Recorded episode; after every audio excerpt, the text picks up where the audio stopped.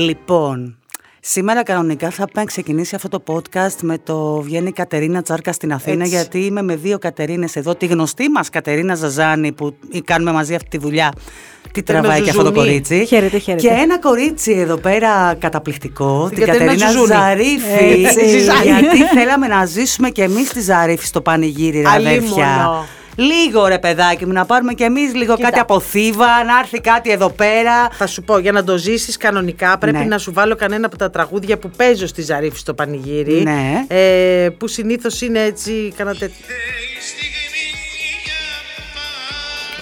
Όπα! Παράλληλα βέβαια, μπορείς στη Ζαρίφη στο πανηγύρι, εκεί που ακούς το κλαρίνο, να παίξουν Led Zeppelin. Γιατί είναι και το φασόν τέτοιο. Ψυχοπαθής. Γιατί δεν το λες δημόσια στον κόσμο, αυτό δεν καταλαβαίνω. Είναι πανηγύρι. Είναι πανηγύρι. Ωραία, πανηγύρι. Λοιπόν, θα σου το πω έξω από τα δόντια. Υπάρχει μέσο και δεν μπαίνω δρομοκαΐτιο.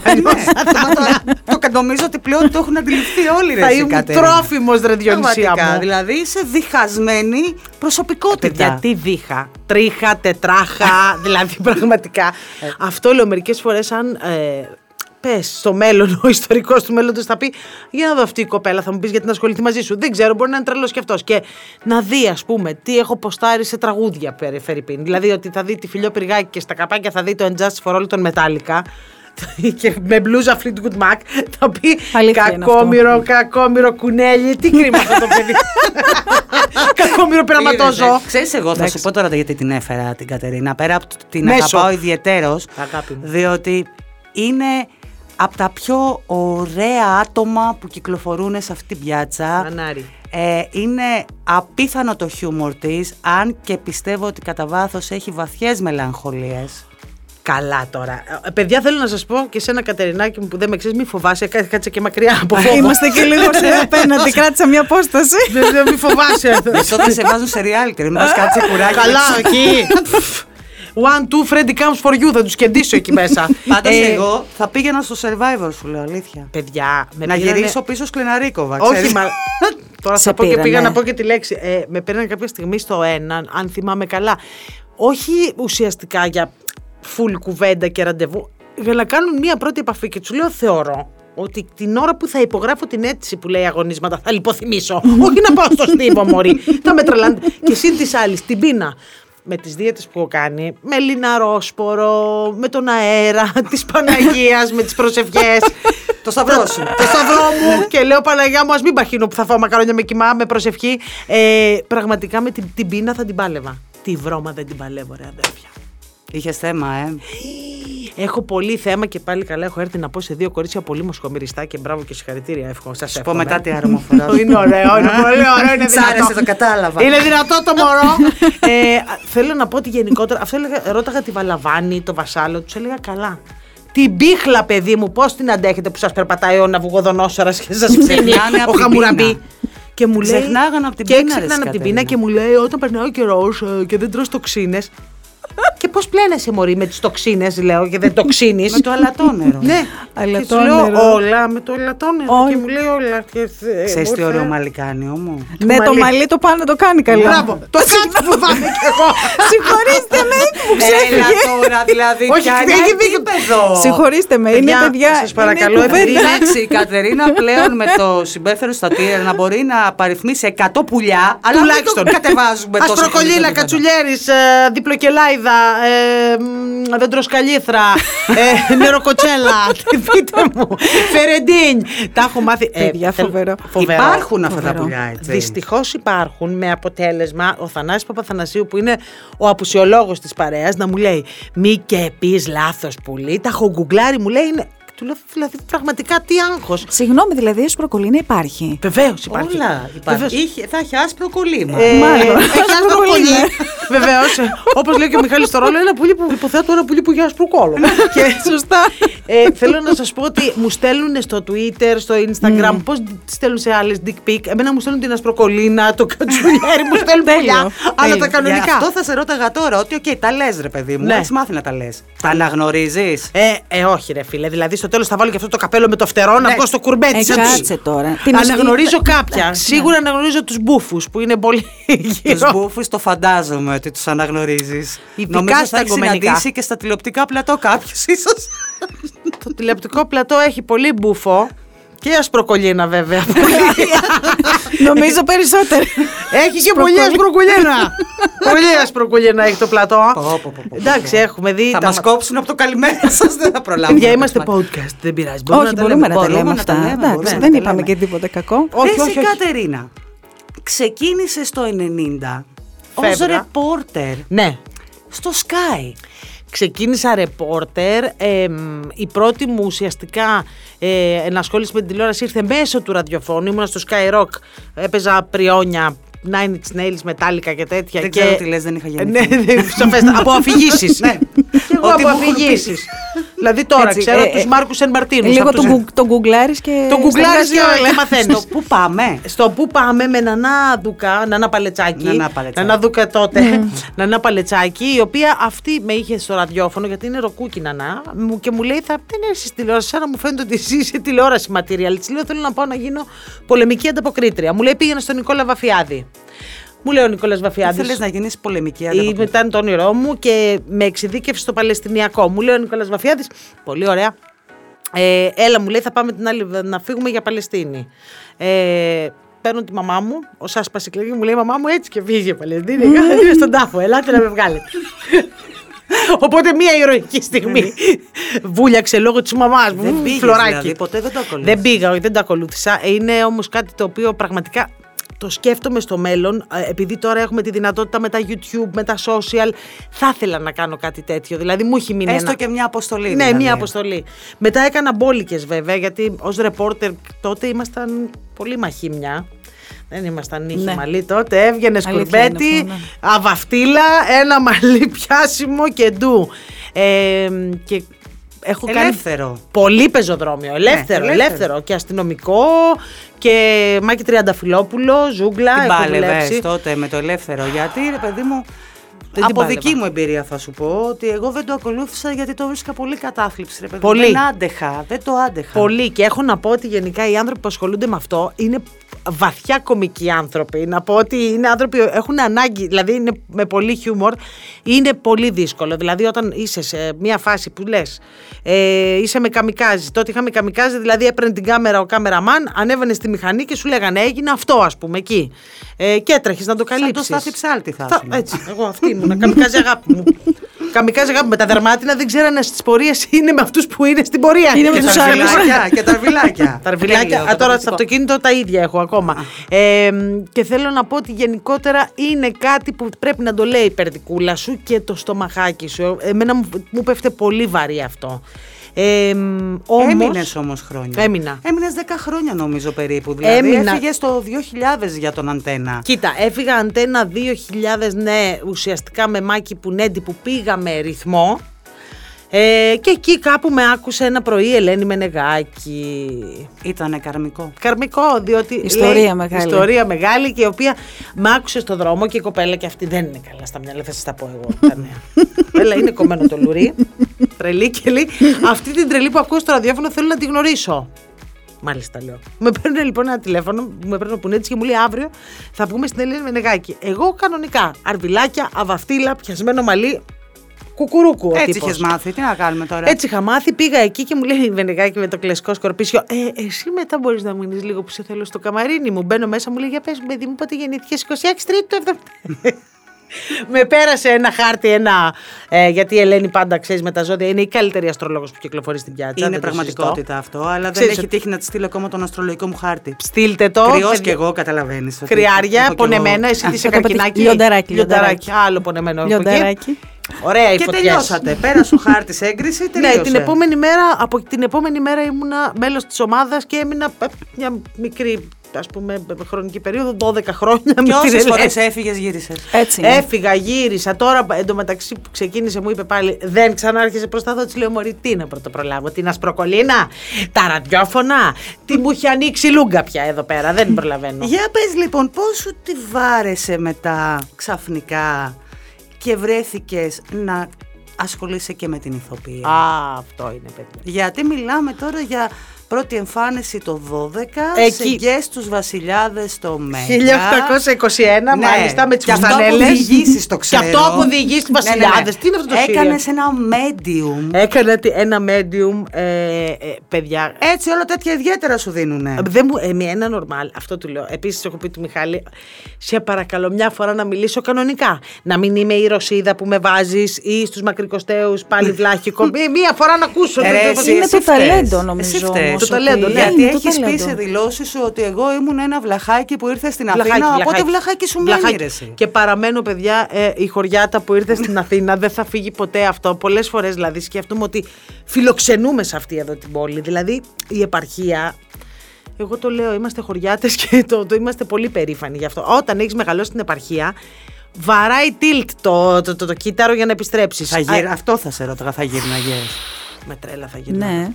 Απλά ρε παιδί μου η επαρχία, για να είσαι ok και να περνάς καλά πρέπει να βρεις και ένα αντικείμενο ενασχόλησης. Τι σκατά θα κάνεις όλη την μέρα, κόβεις όλη τη μέρα. Γι' αυτό είχες πάει και εμένα στην Ανθούσα. Γιατί είναι εν μέρει επαρχία, οπότε ήσουν κέντρο. Ήτανε χωριό, παιδιά, όντως. Ήμουνα και με τον Γιάννη τον πρώην μου που είχαμε 4 σκυλιά. Δηλαδή μας φιλοξενούσαν τα σκυλιά ουσιαστικά στο σπίτι. Αν θέλανε τα σκυλιά μας λέγανε σήμερα μείνετε έξω. Ναι, γιατί ήταν 4 γερμανικά και 40 τετραγωνικά σπίτι. Οπότε ένα τετραγωνικό κάθε σκύλος έπιανε. Δεν ήταν εκεί πέρα, αλλά ήταν καταπληκτική περίοδος γιατί όντως. Όταν στρίβεις και ανεβαίνεις προς τα πάνω προς το βουνό, λες κάθε μέρα εκδρομή, ρε παιδάκι μου. Θα μου πεις τώρα που είσαι στην Παγκρατάρα. Τη λατρεύω και την Παγκρατάρα. Είμαι και του κέντρου, παιδί που θέλει να βγαίνει κτλ. Αλλά ρε παιδί μου, αυτό του να βγαίνεις και να μυρίζεις χώμα, δέντρο είναι άλλη φάση στον καφάσι. Άλλη φάση στον καφάσι. Ναι, εντάξει, είναι. Το βγάζεις το κορίτσι από το χωριό, αλλά δεν βγάζεις το χωριό από το κορίτσι. Ποτέ, μάνα μου, δεν το βγάζεις το χωριό από το κορίτσι. Στο θέατρο, λοιπόν, Ζωή Λάσκαρη. Είχα ξεκινήσει γενικά με την ηθοποιία πάντα από παιδί. Είχα αυτή την ατάκα που λέγανε όλοι γίνει ηθοποιός. Όμως. Ναι, γιατί έχεις μια αύρα stand-up comedian από μόνη σου. Οπότε σου λέει, εφόσον μπορεί και μόνη της να υποστηρίξει κάτι τέτοιο, γιατί να μην υποστηρίξει και ένα κείμενο. Έτσι πίστεψα κι εγώ ότι έτσι εύκολα όπως τα έλεγα. Θα πάω και θα πω, έλα μωρέ καημένη, Ζαρίφη, θα τα πω. Όταν όμως είναι να πεις τα λόγια άλλου, πραγματικά. Έχει τρομερή δυσκολία γιατί πάντα μπαίνει σε ένα τρυπάκι και λες πώς το φαντάζεται αυτός ο κερατάς τώρα που το έγραψε να το πω, ρε παιδί μου, το ρημάδι αυτό το κείμενο. Δηλαδή, εγώ δυσκολεύτηκα πολύ. Και πώς να μαζέψω τον εαυτό μου. Τις υπερβολές μου. Εδώ, δηλαδή, με τον Μιχάλη, μου είπε ό,τι κάνεις τηλεόραση και ο Θανάσης. Ωραία. Όλα ξεχασμένα. Ειδικά στο θέατρο. Χέρια. Δηλαδή, εμείς στην τηλεόραση έχουμε μάθει, βλέπετε εδώ, μαέστροι. Στο θέατρο, τα χέρια πρέπει να είναι πολύ συγκεκριμένα στις κινήσεις. Μιλάμε, κόντεψα να δεθώ, σαν την Björk στο βίντεο κλιπ έτσι με τον Ζορλομανδία. Να του λέω, ρε Μιχάλη, τι θα τα κάνω τα χέρια. Δεν έχεις μάθει. Είσαι πληθωρική ρε εσύ γενικότερα στην έκφρασή σου. Και είναι πολύ δύσκολο να βάλεις χαλινάρι σε αυτό το πράγμα. Δύσκολο πράγμα. Πολύ δύσκολο να πεις τα λόγια του άλλου. Και εγώ πήγαινα που λες με αυτή την ευκολία. Η Ζωή Λάσκαρη. Απόλυτη θεά που βρέθηκε στο διάβα μου και αυτό είναι ένα αποθυμένο που μου έμεινε και μια εκκρεμότητα ότι δεν με είδε ποτέ να παίζω γιατί η Ζωή με πήρε ένα τηλέφωνο και μου είπε αγάπη μου, όπως έπαιρνε η Ζωή, έλα αγάπη μου, το χειμώνα θα παίζεις μαζί μου στο θέατρο και μου κλείνει το τηλέφωνο. Παθαίνω ένα κλάμα. Γνωριζόσασταν. Στα πλατό μόνο κοινωνικά. Δεν το είχες εκδηλώσει, δεν της είχες πει τίποτα, ας πούμε. Όχι, αυτή μου έλεγε πάντα στα πλατό. Εσύ έπρεπε να γίνεις ηθοποιός, παιδάκι. Είσαι σουμπρέτα, μου έλεγε κάποια τέτοια. Και της έλεγα της Μενεγάκη, μωρέ λες. Μου λέει Μενεγάκη, κάτσε εδώ πέρα, ψοφολόγα και άσε τώρα και τα ηθοποιηλίκια. Μα τι να έρθει, κατέβαινε να σε δέσει με το πλατό. Με το πλατό με είχε δει εκεί μέρα. Όποτε σ' άφηνα μόλι, τι έφευγες. Η κόρη του πρωτομάστορα, εκεί μέσα, δεμένη, να χτιστεί γέφυρα. Και μου λέει η Ζωή αυτό, κάνουμε ένα ραντεβού. Εντάξει, με τη Ζωή ούτως ή άλλως λες όταν σε επιλέγει Λάσκαρη, λες κάτι έχει δει η γυναίκα, ας έχω εμπιστοσύνη. Ας το δοκιμάσω. Και μετά ζήσαμε αυτό το τραγικό γεγονός του χαμού της, του τόσο ευνίδιου και ήταν πολύ γενναίο έτσι από την Μαρία Ελένη τη Λικουρέζου που είπε ότι ναι, έχασα τη μαμά μου, αλλά σαν δώρο σε αυτή θα ανεβάσουμε την παράσταση. Και την ανεβάσαμε έτσι πραγματικά στη μνήμη της Ζωής. Και από εκεί και πέρα μπήκε σε μία ρότα. Δηλαδή ήρθε με είδε ο Μιχάλης με το Θανάση, μου κάναν την πρόταση για να παίξω στους μακρικοστέους. και από τότε και το θέατρο. Βλάκι, ναι, βέβαια, ναι, ακόμα δεν σου λέω ότι είμαι ηθοποιός, γιατί πάντα με ρωτάνε, μου λέει θα βάλεις και το ηθοποιός. Αν... Όχι, δεν θα βάλω το ηθοποιός, γιατί ακόμα είναι πειραματικό αυτό που κάνω. Ακόμα αποδεικνύω ότι προσπαθώ να το κάνω και επίσης δεν έχω πάει στη σχολή. Που είναι κάτι που θα ήθελα. Ναι, το σκέφτεσαι. Σκέφτομαι τουλάχιστον ένα κομμάτι σεμιναρίων. Να πάρεις και μια τεχνική γνώση δηλαδή. Η τεχνική και το κομμάτι του κλασικού ρεπερτορίου που δεν θα με σκεφτεί εύκολα ο άλλος. Θέλω να δω ρε παιδί μου αν μπορώ να το κάνω. Γιατί εγώ σε βλέπω να κάνεις τη στρίγκλα. Καλέ. Έχω και το όνομα. Έχεις τα κομμάτια. Τι με βαφτίσανε μωρή Κατερίνα. Αυτό τους είπα. Σου παιδιά δεν έχω το όνομα. Γιατί μια εκάβη. Να το μου λέει θα πας επιδαύρο. Λέω είμαι καντίνα απ' έξω. Θα φτιάχνω τα βρώμικα. Να σου πω κάτι πραγματικά. Σε μπερδέψανε κάποτε στο δρόμο με την Ελένη Βιτάλη. Όντως. Παιδιά, ήταν τόσο αστείο. Ήμουνα με την αδερφή. Έδωσε και αυτόγραφο ως Ελένη Βιτάλη. Ως Ελένη Βιτάλη. Έδωσε γιατί δεν έφευγε ο κύριος. Βέβαια να πω ότι ο κύριος ήταν γύρω στα 82. Καλή του ώρα, φαντάζομαι τώρα ο άνθρωπος. Εκτός αν είναι ο Ιταλιονόβιος της Ελλάδος. Καλά, μιλάμε το 99, ναι. Μιλάμε... Εκτός αν... 22 χρόνια πίσω. Έχει φτάσει 120, δεν ξέρω πως είναι χόμπι το άνθρωπος. Ήταν αυτός, ξέρεις, πως είχε η Χριστίνα Μαρκάτου το γυαλί που ήταν λίγο αχνό από τη μία πλευρά.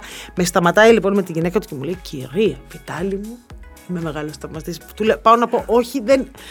Ξέρω, μου λέει: είστε πολύ απλός άνθρωπος. Δεν θέλετε να λέτε και να κάνετε. Μου λέει: αδερφή μου, τελείωνε. Ήταν να πάμε για ψώνια στην Πατησίων. Μου λέει: δεν θα γλιτώσουμε από εδώ. Πέσε να τραγουδί. Δώσε το αυτόγραφο να φύγουμε. Εκεί θα ήταν το Βατερλό. Εκεί θα μύριζε θάνατος. Εκεί θα μύριζε θάνατος. Έπρεπε να. Ναι, ένα χειμωνιάτικο πρωί. Και το έδωσα το τέτοιο γιατί πραγματικά ο άνθρωπος μου λέει: μία υπογραφή θέλουμε εδώ μόνο. Έγραψε Ελένη Βιτάλη, λέω: θα με φάνε. Και τώρα, για... αν ο άνθρωπος δεν υπάρχει πια, να σου κάνουν μήνες κληρονόμητου. Φαντάζεσαι, πλαστογραφία. Το έχουν βάλει το τυχογραφία όλοι. Να πω στους κληρονόμους, τους αγαπημένους, αν θέλουν, πάω τώρα στην Ελένη Βιτάλη και τους παίρνω μια υπογραφή που τη λατρεύω. Και έχεις κάνει και άλλο παλαβό τέτοιο. Αλίμονο, εγώ μου κάνει τρομερή εντύπωση. Έχω δύο που έχω σημειώσει. Το ένα είναι ότι σου άνοιξε το πορπαγκάζο οδηγώντας στην Αττική Οδό και σου φεύγαν τα πράγματα στον δρόμο. Φυσικά. Έχω γεμίσει την Αττική Οδό από βρακιά κιλότες. Και βρακή έφυγε και καλό σουτιέν. Να βλέπω εντωμεταξύ. Και καλό σουτιέν, πρόσεξε. Και καλό σουτιέν. Το καλό σουτιέν για να το πετύχει. Δεχόμαστε, όλοι έχουμε. Έχεις δίκιο. Έχω το καλό το σουτιέν που το σετάκι, ναι. Το οποίο ξέρεις, όπως οδηγούσα, έβλεπα να φεύγουν πίσω ρούχα και έλεγα: καλά, ποιος είναι ηλίθιος. Καλή, κάποιου του άνοιξε το προπαγκάζ και λέω: αυτό το κόκκινο σουτιέν κάτι μου θυμίζει. Παναγιά κανά, αλλά τα δικά μου είναι. Φυσικά μου είχε ανοίξει το προπαγκάζ και επίσης. Συγγνώμη. Χήμα τα είχες. Δεν τα είχες μέσα σε μια τσάντα. Θέλω να σου πω ότι γενικά στο αυτοκίνητό μου μπορεί να βρεις από πρώην σου μέχρι. Όχι επειδή θα τον έχω γκομινίσει τον άνθρωπο. Τυχαία μπήκε μέσα. Όχι, έχω ωραίος πρώην, γιατί δεν. Δεν διαφωνώ καθόλου. Έτσι. Παρακαλώ. Και όπως είπε και η Σάρλοτ στο Sex and the City, τα σκουπίδια της μιας ο θησαυρός της άλλης. Αλήθεια είναι αυτό. Σωστό. Εγώ είπα στις κολλητές μου πρέπει να κάνουμε αυτό το πάρτι. Βέβαια των κολλητών τους ξέρω τους πρώην. Να κάνουμε αυτό το πάρτι που όλοι φέρνουν ένα πρώην τους. Τι θα φέρεις, ένα κρασί, όχι θα φέρω ένα πρώην μου. Γιατί ποτέ δεν ξέρεις, ο δικός μου ο πρώην μπορεί να σ' αρέσει σαν Γιάννη. Σωστά, θες να αποκαταστήσεις το Γιάννη. Όχι, το Γιάννη δεν θα ήθελα. Ακόμα. Εντάξει, το παρακάναμε. Είπαμε Σουηδία, δηλαδή θα μπορούσαμε από τη Σουηδία να πάρουμε τα σώματα. Όχι και τις συμπεριφορές, άσε τα τρελάνες τελείως τώρα. Όχι, δεν τον αποκαταστήσεις το Γιάννακι, του το είπα, του λέω παιδί μου, μην φτάσουμε μέχρι εκεί να σε παντρέψω κιόλας. Ούτε αλλιώς να το δώσουμε στο Netflix, να βγάλουμε κάνα φράγκο για σειρά. Γιατί πραγματικά να θα το γράψει ο Θανάσης. Sex education. Ναι, πες θα το γράψουν. Τι άλλο παλαβό μου έχουν πει πολλά παλαβά. Τι άλλο μου ξέρει. Και έχει απορρίψει. Άκου να δεις τώρα. Έχει απορρίψει άντρα στο πρώτο ραντεβού. Γιατί της ήρθε με κουστούμι και την πήγε σε κυριλές εστιατόριο. Καλά και αυτός δεν ήξερε, δεν ρώταγε. Μα πού το πας το Κατερινάκι. Ρε παιδάκι μου, ήρθε τόσο και με πήγε σε κάτι τύπου. Αυτά ξέρεις με τα θαλασσινά που. Του Πανακρίβου. Ναι, που αναπνέεις και πληρώνεις 50 ευρώ. Και του λέω: βρε χρυσέ μου, και εγώ ήμουνα με Μάρτινς δερμάτινο παντελόνι και μπλούζα Metallica. Πραγματικά. Ήταν σαν να είχαμε βγει στο εξωτερικό και δεν ήξερε. Δεν ήξερα κι αυτός. Δεν ξέρω πραγματικά. Όχι, βέβαια. Μπορεί να την εντυπωσιάσει, ήθελε. Ο Κακομοίρης, μάλλον. Δεν ήξερε. Ήδη. Ήμουνα τότε κάπως γνωστή. Επίσης. Άρα ήθελε να σε εντυπωσιάσει. Ναι, βέβαια του το δίνω ότι είχε το θάρρος να πει ότι κοίτα, εγώ σε γουστάρω μεν, αλλά είμαι έτσι. Ναι. Οπότε πήγα και εγώ του λέω: είμαι έτσι. Του λέω ρε παιδάκι, δεν πηγαίναμε για κανένα βρώμικο στη Μαβίλη. Τι μας έφερες εδώ πέρα? Και κάπου εκεί. Ας πάμε δυο αχινούς και ας φύγουμε. Δυο αχινούς να ρουφήξουμε. Νομίζω ότι παίρνει το Guinness ρεκόρ της πιο σύντομης σχέσης ειδηλίου. Τετράωρο. Τετράωρο ειδήλιο, ναι, τουλάχιστον έφαγα καλά, η αλήθεια είναι. Πάλι καλά. Αλλά όχι με την έννοια του έφαγα καλά. Έφαγα καλά εκεί στο εστιατόριο. Το πρακτικό. Τα φιλιά μου να πω στο παιδί αυτό. Εξαιρετικό όταν μου ήρθε έτσι ντυμένο σαν να μου κάνει απογραφή. Πραγματικά. Ή τα ΦΠΑ. Μου ήρθε να του πω: κάνε μου και τα ΦΠΑ να ξέρω τι θα πληρώσω το τέλος του μήνα. Τουλάχιστον να βγάλουμε και κάτι. Ευγενέστατος βέβαια, και να πω στα κορίτσια γενικά να τώρα που μεγαλώνω, έχω αρχίσει και το σκέφτομαι διαφορετικά. Γιατί μερικές φορές το κουστούμι μπορεί να κρύβει μεγαλύτερη αλητεία και το δερμάτινο να είναι και φλόρος τελειωμένος. Να τα λέμε και αυτά, παιδάκια. Σωστά. Να τα λέμε και αυτά, μωρά. Μιλάει πείρα πλέον. Νομίζω. Μαθουσάλας. Εντάξει, το απολαμβάνει και καλά κάνει. Εννοείται. Και επίσης θέλω να της πω και κάτι άλλο που έχει πει κάποια στιγμή. Όχι, Παναγία μου, τι λέω το στόμα μου. Λέει το στόμα σου, ρε αγάπη μου, δεν μαζεύεται. Τι να κάνουμε τώρα, δηλαδή. Είσαι η χαρά των δημοσιογράφων, να ξέρεις, στα site ειδικά, διότι δεν υπάρχει περίπτωση να εμφανιστείς κάπου και να μην βγουν τουλάχιστον 2-3 θέματα. Σωστά. Ναι. Λικούλη να δουλέψουμε κι εμείς το ψωμάκι μας, να βγάλουμε, άνθρωποι είμαστε. Παρακαλώ, πείτε μου. Θέλω να μου πεις το εξής. Κοιμάσαι γυμνή, έχεις δηλώσει κάποια στιγμή. Τηλεοπτικά. Αυτό το σουτιέν το πήρε ο άνεμος. Δεν είχα φρακή να βάλω. Φρακή δεν είχε. Είμαι ξεβράκωτη. Το καταλαβαίνω. Έχεις σκεφτεί ποτέ το ενδεχόμενο να μπουν κλέφτες στο σπίτι την ώρα που κοιμάσαι? Ότι το ενδεχόμενο. Θα σου πω τώρα κάτι. Το έκανα παλιά με τη γύμνια. Κάπως αισθανόμουν κι εγώ σαν σεξ σύμβολ. Μόλις άρχισαν όμως τα κουνήματα τύπου κάτι 5,4, 3,2 και λέω, μωρή. Θα κάνει κανένα δυνατό. Και θα βγεις εσύ τύπου η Μαντόνα στο βιβλίο της για το σεξ και θα κάνεις ό το στόπ. Ή λυπήσου τους εκαμίτες. Σε καταλαβαίνω, γιατί στην Ανθούσα το πολύ πολύ να σε βλέπαν οι λύκοι. Οι λύκοι εκεί πέρα. Στο Παγκράτη όμως έχεις ένα προβληματάκι. Στο Παγκράτη έχω να σας πω, πάει η πιτζάμα σύννεφο. Γερόντισα πια, όχι παιδιά. Τώρα πια όχι, η γύμνια έχει πεθάνει, είμαι 45, πιτζάμα, παντούφλα και δόξα ο Κύριος. Δηλαδή, okay, είμαστε σε μια σεισμική χώρα. Πρέπει να το πάρουμε χαμπάρι. Έχουμε επίσης και φοβάσαι, κάποια... λίγο. Πάρα πολύ. Είμαι από Θήβα. Να σας πω ότι το τελευταίο διάστημα η μάνα μου με έπαιρνε ανά 5 λεπτά. 3,2. 4,5. Έχει γίνει ο Παπαζάχος η μάνα μου. Επίκεντρο μου λέει πρέπει να είναι πάνω στο Μοσκοπόδι. Γιατί είχαμε το επίκεντρο δίπλα στο Πυρκό. Άστα, είχα αυτά. Okay. Καλύτερα που δεν είσαι στη Θήβα αυτό το διάστημα. Όχι, αγάπη μου, καλύτερα. Εδώ, Αθηνούλα. Αθηνούλα. Ναι, καλύτερα νομίζω. Εδώ είμαστε και στα καταγόγια μια χαρά θα βαστίξει. Όχι, εντάξει, νομίζω πως. Θα βαστίξει το καταγόγια. Όχι, είμαστε μια χαρά. Είμαστε καλά. Για πες τώρα κάτι. Έχεις δηλώσει ότι θέλεις να κάνεις late night, αλλά δεν στο δίνουν μέχρι στιγμής τουλάχιστον. Δηλαδή δεν ξέρω. Νίκο Κοκλώνη, άμα μας ακούς. Η αλήθεια σας συνδέει και μια ιδιαίτερη σχέση. Το λατρεύω. Νίκο Κοκλώνη και Barkingwell Media, άμα ακούς, θέλει να κάνει late night. Αλλά η λογική. Επειδή ο Νίκος μου λέει πάντα, άι μωρή, θα το κάνουμε αυτό το late night. Ο Νίκος έχει πάντα, ρε παιδί μου, αυτό χαίρομαι και τον αγαπώ τόσο πολύ. Έχει ακόμα ένα παιδικό ενθουσιασμό για την τηλεόραση. Οι άνθρωποι που είναι έτσι τόσο πορωμένοι με το τηλεοπτικό προϊόν σπανίζουν πια στην τηλεόραση. Έχουμε λίγο κατακάτσει αυτή που έχει ακόμα τονίσει στην πλάτη σε κάποια πράγματα, οπότε γι' αυτό έχει ακόμα αυτό το παιδικό ενθουσιασμό. Ακριβώς. Και μου λέει κάθε φορά, έλα να κάνεις αυτό late night. Εγώ θα ήθελα να κάνω κάτι που σίγουρα να αποδείξει ότι και οι γυναίκες μπορούν να κάνουν ένα ωραίο σατυρικό προϊόν. Θεωρώ ότι, δηλαδή, ένα γυναικείο ράδιο Αρβίλα, κάτι, μια τέτοια κατάσταση. Γιατί μου τη πάει, ρε παιδί μου, που ξαφνικά. Μου κάνεις πρόταση επίσημη τώρα, δεν ξέρω. Εδώ, άμα θέλει. Και παίζουμε γλώσσες, δεν το βλέπετε τώρα, αλλά παίζουν κάποιες γλώσσες. Κάτι λίγο. Παίζουν κάποια γλωσσάκια. Για τη γλύφο, γιατί ποτέ δεν ξέρεις. Μπορεί άμα να το πάρει το late night και να θέλει να το κάνει αυτό. Μακάρι να αρχώσουν. Εγώ θέλω να αποδείξω ότι οι γυναίκες έχουμε χιούμορ. Και πραγματικά δεν είμαστε μόνο του μουστοκούλουρου. Και να σου πω και κάτι. Η Κατερίνα νομίζω πως είναι και ο ιδανικός άνθρωπος που θα μπορούσε να το υποστηρίξει. Δεν το έχει αποδείξει ότι το έχει. Προς το παρόν όμως πέρασε δοκιμαστικό για να κάνει τον πλάνο. Ναι, θα το κάνεις, ρε. Δεν το βλέπω. Όχι. Πολύ κόσμο. Το παίρνω το Κοκλώνη, του λέω τι γίνεται. Χαμουλές. 10 άτομα μαθαίνω δοκιμαστικά την κατάρα μου. Όποιος είναι, λέω, θα έρθω να το δίνω. Πολλά τα χρόνια στην τηλεόραση έχουν επηρεάσει. Πολλά. Στο ραδιόφωνο ήταν πιο ήδη.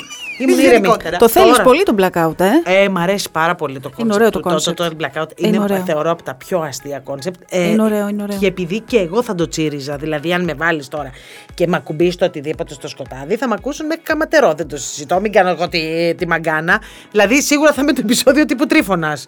Είναι από τα πιο διάσημα. Ναι, σωστά. Ανάγκη μου! Τι είναι αυτά, γαρίφαλα. Γαρίφαλα. Ταραζόταν και με τα γαρίφαλα. Θεωρώ ότι είναι ένα από τα κόνσεπτ πολύ ωραία. Είναι start το κόνσεπτ το ίδιο δηλαδή. Όπως επίσης χωρίς πλάκα. Τώρα, όποιος και να το παρουσιάσει, θεωρώ ότι είναι ένα προϊόν το οποίο θα πάει καλά. Δηλαδή είναι ωραίο κόνσεπτ. Τώρα για το late night, λες, κάτσε να τον πάρω τηλέφωνο μετά που θα φύγω. Για θυμάσαι κάτι που μου είπες. Άμα δεν κάτσει αυτό. Θα μ' άρεσε να είναι σε συνδυασμό με ένα αντιδελτίο. Εμένα το πρότυπο εκπομπής μου ήταν το Μαλβίνα Live. Δεν νομίζω ότι ένας άνθρωπος μπορεί να καλύψει τη Μαλβίνα. Νομίζω ότι τέσσερις όμως μπορούμε. Εντάξει, γιατί η γυναίκα ήταν... Δεν ξέρω, είναι ιδέα η Μαλβίνα για μένα. Απόλυτα συμφωνώ. Ο Βλάσης και η Μαλβίνα και για μένα είναι ιδέες. Το μυαλό της δεν υπήρχε. Όχι, αυτό το πράγμα ήταν... θέλω να σου πω ότι δουλεύαμε τότε εγώ ρεπόρτερ και δουλεύαμε δίπλα-δίπλα και έκανα ένα θέμα και είχα Μάκη Χριστοδουλόπουλο βάλει.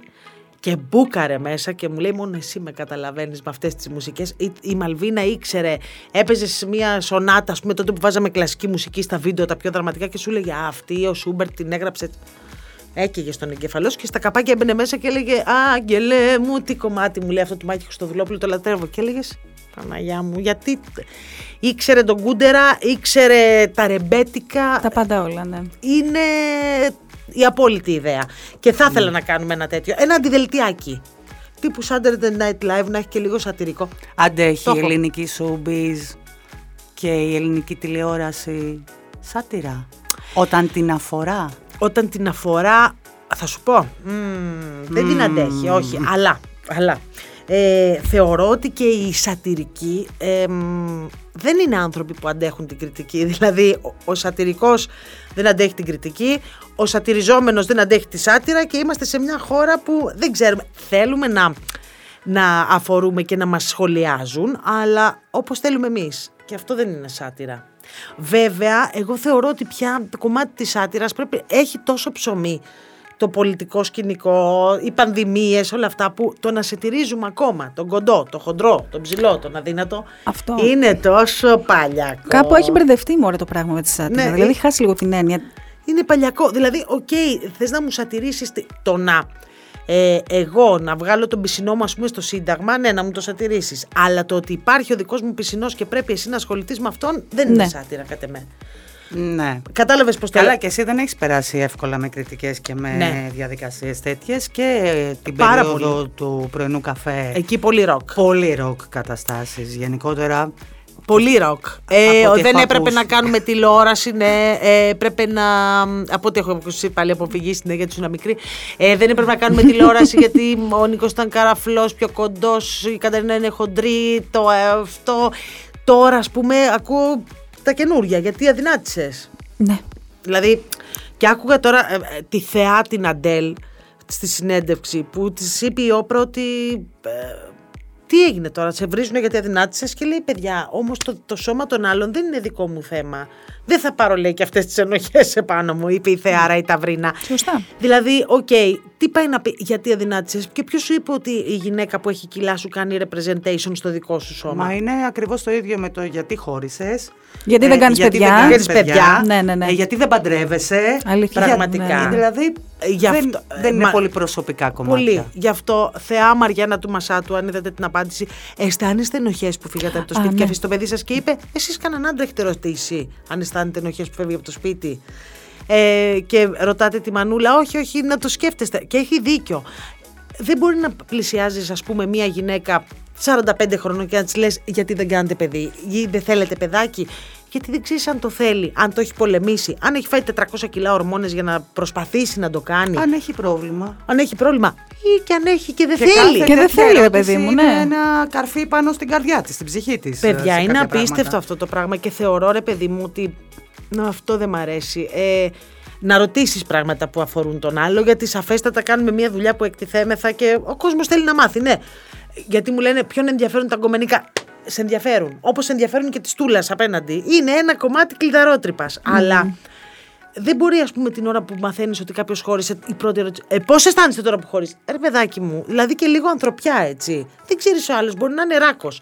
Μπορεί να είναι κοινή συνενέση ή μπορεί να έχουν συμβεί τα χίλια δυο. Επίσης... Και σένα θέλουν να σε αποκαταστήσουν, ναι. Γιατί σου έχουν κολλήσει το ράμο εκεί πέρα. Ότι ο ράμος θα ήταν η αποκατάσταση. Παναγία μου. Τον έχουν κολλήσει, ρε αδερφέ. Ρε λύσα κακιά. Γιατί δεν λένε ότι είναι μαζί? Γιατί δεν λένε αυτό και δηλώνουν? Μήπως που δεν είμαστε γι' αυτό? Γιατί είναι και γείτονάς μου, ξέρεις, άμα τον πετύχω. Καματεριώτης. Βεβαίως. Είμαστε τίποτα δυο δρομάκια απόσταση. Και λυπάμαι. Σε στέκα. Βγαίνεις το βράδυ αποστολή να δεις αν η Κατερίνα Ζαρίφη πηγαίνει προς τα εκεί. Η αλήθεια είναι ότι έχω πάει αρκετές φορές, αλλά. Στο σουβλατζίδικο κάτω, στον Αχέροντα. Εκεί τον πετυχαίνω. Έχω γελάσει τόσο πολύ, γιατί μου λέει το σουβλατζίδικο που θα έρθει λέγεται Αχέροντα. Λέω, ξέρεις ότι ο Αχέροντα ήταν ο ποταμός που σε πήγαινε στον κάτω κόσμο. Δεν είναι καλή διαφήμιση για το σουβλατζίδικο. Βέβαια το κρέα φοβερό. Αλλά λέω, παιδιά. Ζεις ακόμα. Ζω, νταμάρι. Δεν πέρασε τον Αχέροντα. Ακόμα. Ο Αναστάσιος. Ο Αναστάσιος είναι family πια. Τον λατρεύω. Έκανε πολύ καλό ταιριασμό ο Κοκλώνης στο Just με τον Αναστάσιο. Νομίζω ότι το περσινό μας Just ήταν. Θεωρώ ότι είναι άλλη υφή στο φετινό. Άλλη λογική. Εμείς πραγματικά, παιδιά, δεν είχαμε. Δηλαδή τόσες αποχωρήσεις, τόσα νεύρα. Βέβαια και η Επιτροπούλα έχει κάποια νευράκια φέτος, Κάπως λίγο πρέπει να ηρεμήσει. Ήταν λίγο πιο πάρτι το δικό σας, νομίζω. Εντάξει, τώρα δεν έγιναν καταρχάς. Καραντίνες, κλείσαν τα μαγαζιά, δεν δουλεύανε, κλείσαν τα θέατρα. Πολύ κολλητή. Σου πάει λίγο τα νεύρα, δεν είσαι πολύ καλά. Σου πάει τα νεύρα. Και εμείς εκεί γίναμε, δηλαδή έχω δύο ανθρώπους που είναι πια τρεις, θα έλεγα. Την Παρθένα, ας πούμε, την ήξερα και από πριν, ήταν κολλητή μου. Ο Χολίδης πια είναι οικογένεια. Α, και αυτόν σου χρεώσανε λίγο. Ναι. Του το είπα. Ναι. Του λέω του Χολίδη, επειδή η μαμά μου σε προτιμάει από τον Αναστάσιο Ράμο, θεωρεί ότι είμαστε πιο ταιριαστοί. Μήπως μπορείς να με ζητήσεις? Μου λέει, πότε μπορείς. Αφού δεν θες γάμο, Έχεις πει χιλιάδες φορές ότι δεν πιστεύεις στο γάμο. Δεν πιστεύω, ρε αγάπη. Πραγματικά δεν πιστεύω. Δηλαδή θεωρώ, μη σου πω ότι μερικές φορές κάποια ζευγάρια που είναι χρόνια μαζί και παντρεύονται, που χωρίζουν μετά από ένα μήνα και λέω, να τη γρουσουζιά. Κάτσε, Χριστιανέ μου, εκεί πέρα που σε μια χαρά. Ένα σύμφωνο συμβεί. Όμως, φορές, δεν μπορώ, δεν μ' αρέσει ο γάμος. Όμως θα ήθελα, ό,τι προλαβαίνω δηλαδή τώρα, αν προλάβω στην κόπη του ξηραφιού, αν έκανα ένα παιδί, θα έκανα ένα σύμφωνο συμβίωσης. Μόνο και μόνο για τα τυπικά και για να μην ταλαιπωρείται το ίδιο το παιδί στο κομμάτι, ξέρεις, χαρτιών, υπηρεσιών και αυτών. Μαμά γίνεσαι και με μια υιοθεσία, όχι απαραίτητα. Καλά, μαμά καρδιάς. Εγώ έχω πει ότι η μαμά καρδιάς και η μαμά αγκαλιάς είναι σαφέστατα ένας ρόλος που επιλέγεις, γιατί πολλές φορές μπορεί να έχει συμβεί κάτι και να μην έχεις επιλέξει να γίνεις μαμά, αλλά η φύση να το έφερε. Σωστό. Εγώ πιστεύω στις μαμάδες καρδιάς αγκαλιάς και το έχω σκεφτεί πολύ σοβαρά. Να δω βέβαια, γιατί είμαι και τρελή. Εγώ τώρα μπορεί να παίζουν, ας πούμε, οι Metallica στην Ιταλία, να σηκωθώ να φύγω. Έχω αυτά τα θέματα. Αλλά... Όχι, μην το λες. Μαζί, στο Μάρσιπο. Δεν είναι αυτό που λες. Δεν το έχεις ακόμα. Δεν το έχω. Εάν το είχες, θα ήταν τελείως διαφορετική η αντιμετώπιση. Πολύ πιθανό. Οπότε μην το φοβάσαι αυτό. Ναι. Πολύ πιθανό. Πάντως θεωρώ ότι θα γινόμουν καλή μαμά. Ίσως και λίγο σχιζοφρενής, τύπου να κάθομαι στο κάγκελο. Μη μου πειράξουν το παιδί μου. Να ορμήσω μέσα, να του τραβήξω το μαλλί. Φύγε από εδώ, παιδάκι μου, μου πειράζει το παιδί μου. Εντάξει, κατάλαβα. Ναι, καλέ, τέτοια μάνα. Κατάλαβα. Καπέλο, γυαλιά, καπαρτίνα, παρακολούθηση, την πρώτη έξοδο. Από πίσω. Αυτά είναι υπάρχει ιστολή ήδη. Θα κάνουμε βιβλίο πρώτα. Υπάρχει ιστολή ήδη. Το κάναμε παρακολουθήσει για τους γκόμενους, αγάπη μου. Δεν θα κάνουμε για το παιδί. Σωστό. Και το έχεις πει κιόλας. Ναι. Το έχεις κάνει, έτσι. Δεν υπάρχει, ρε φίλε. Δεν υπάρχει παρακολούθηση και για άλλους. Γιατί και καλά. Α, και για άλλους. Παρόλα αυτά, έχει απατήσει μια φορά. Μια φορά απάτησα και είδα ότι δεν είμαι τέτοια, δηλαδή δεν την έχω την πέτσα, όχι, δεν το έχω. Πήγα το πασαζόν. Πήγα να σου πω, το κατάλαβε. Το κατάλαβε, γιατί πήγα κάποια στιγμή, ναι, μετά από αρκετές μέρες και είπα, άκουσε. Εντάξει, είχε τύψεις, ναι. Δεν μπορώ ρε φίλε, δεν μπορώ να σε κοιτάω. Άσε που είχα ξεπαραδιαστεί, γιατί από τις ενοχές πήγαινα, έπαιρνα δώρα, έπαιρνα φαγιά, να μου λέει αυτός.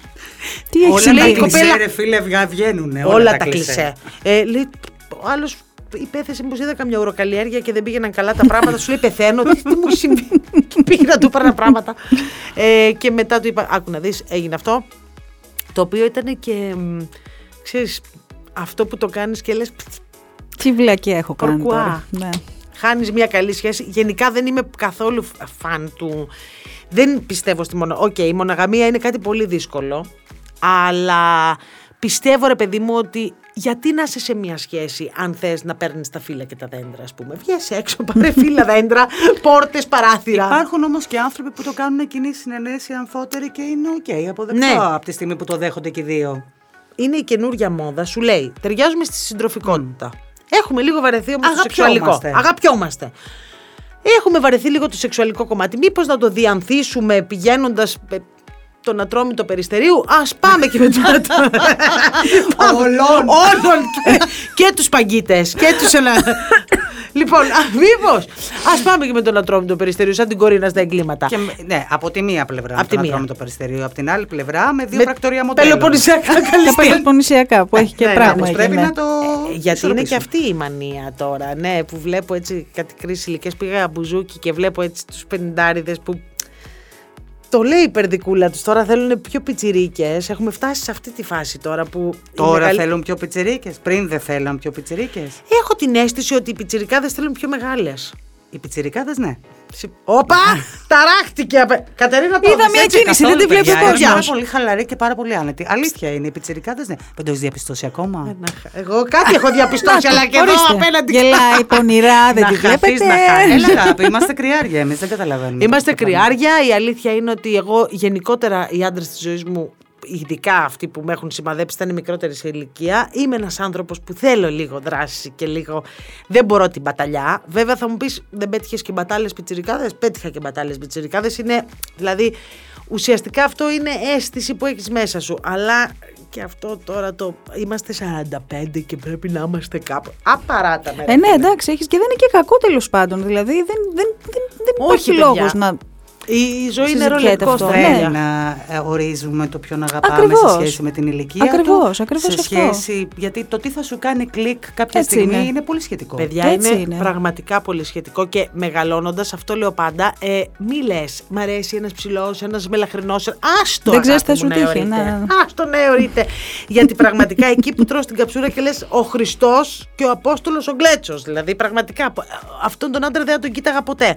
Όλα είναι για Ποτέ, αγάπες μου, ποτέ.